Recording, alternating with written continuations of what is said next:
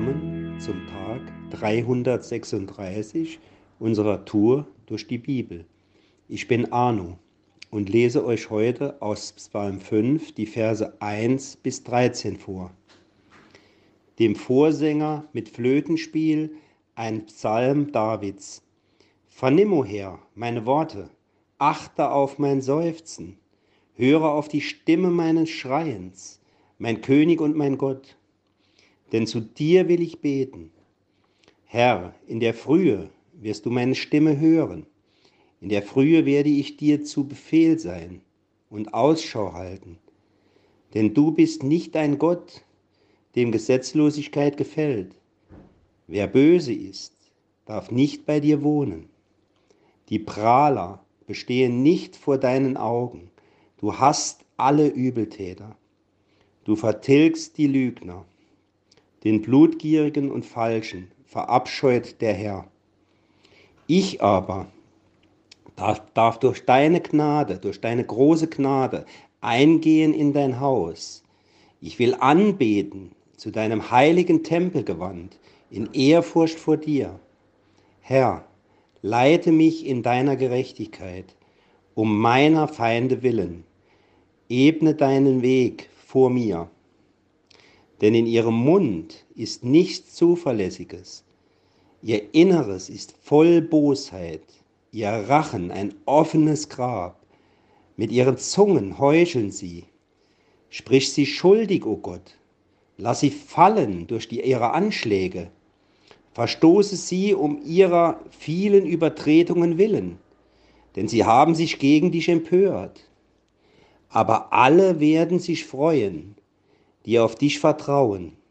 Ewiglich werden sie jubeln, denn du wirst sie beschirmen. Und fröhlich werden sie sein in dir, die deinen Namen lieben. Denn du, Herr, segnest den Gerechten. Du umgibst ihn mit Gnade wie mit einem Schild.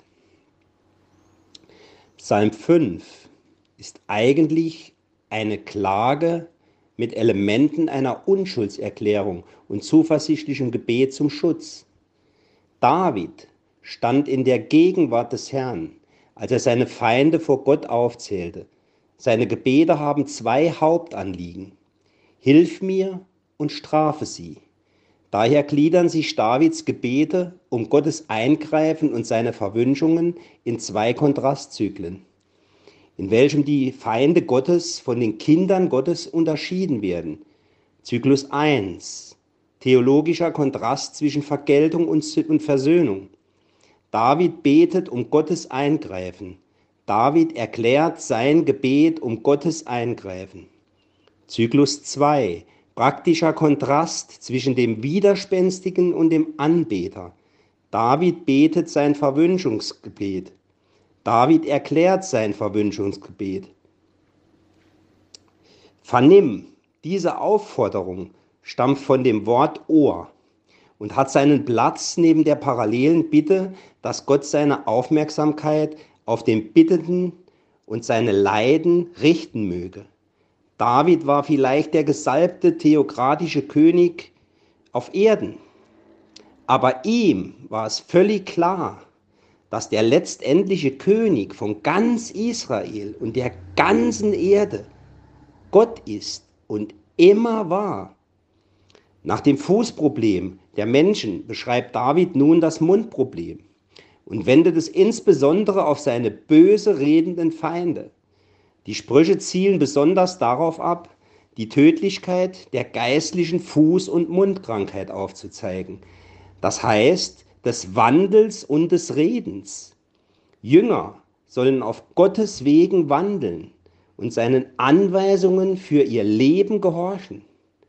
Aber sie sind völlig von der Gnade abhängig, um verantwortlich Fortschritte erzielen zu können. David betet dafür, dass die Gottlosen so enden mögen, wie es Gottes offenbartem Gerechtigkeitsmaßstab entspricht. Diejenigen hingegen, die durch die Gnade des Herrn als gerecht angesehen werden, nötigt er, sich an seinen Segnungen zu freuen.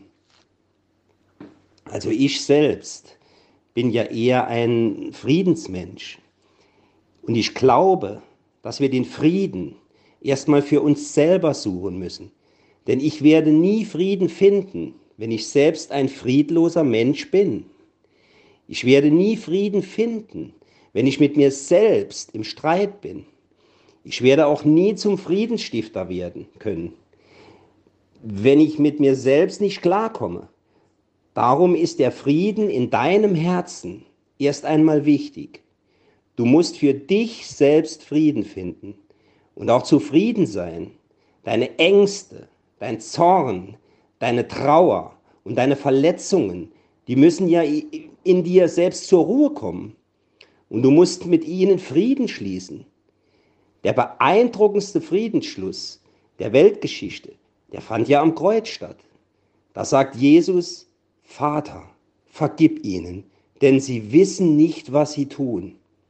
Da ist also ein Herz voller Frieden inmitten von Hass und Verletzungen, Wunden und Tod.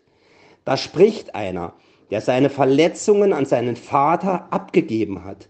Da spricht einer, dem sein Friede wichtiger ist als seine persönliche Rache. Da spricht unser Heiland, Jesus Christus, der durch seinen Tod am Kreuz uns den Frieden mit Gott gebracht hat und auch den Frieden mit uns selbst. So sollen wir auch dem Frieden nachjagen. Und darum möchte ich dir heute ein Segenswort mitgeben, das auch den Frieden Gottes über dir ausspricht. Der Friede Gottes, der höher ist als alle Vernunft, der, wahre, der bewahre eure Herzen und Sinne in Christus, Jesus, unserem Herrn. Heute ist ein guter Tag für einen guten Tag. Lass Gottes Wort in deinem Alltag praktisch werden.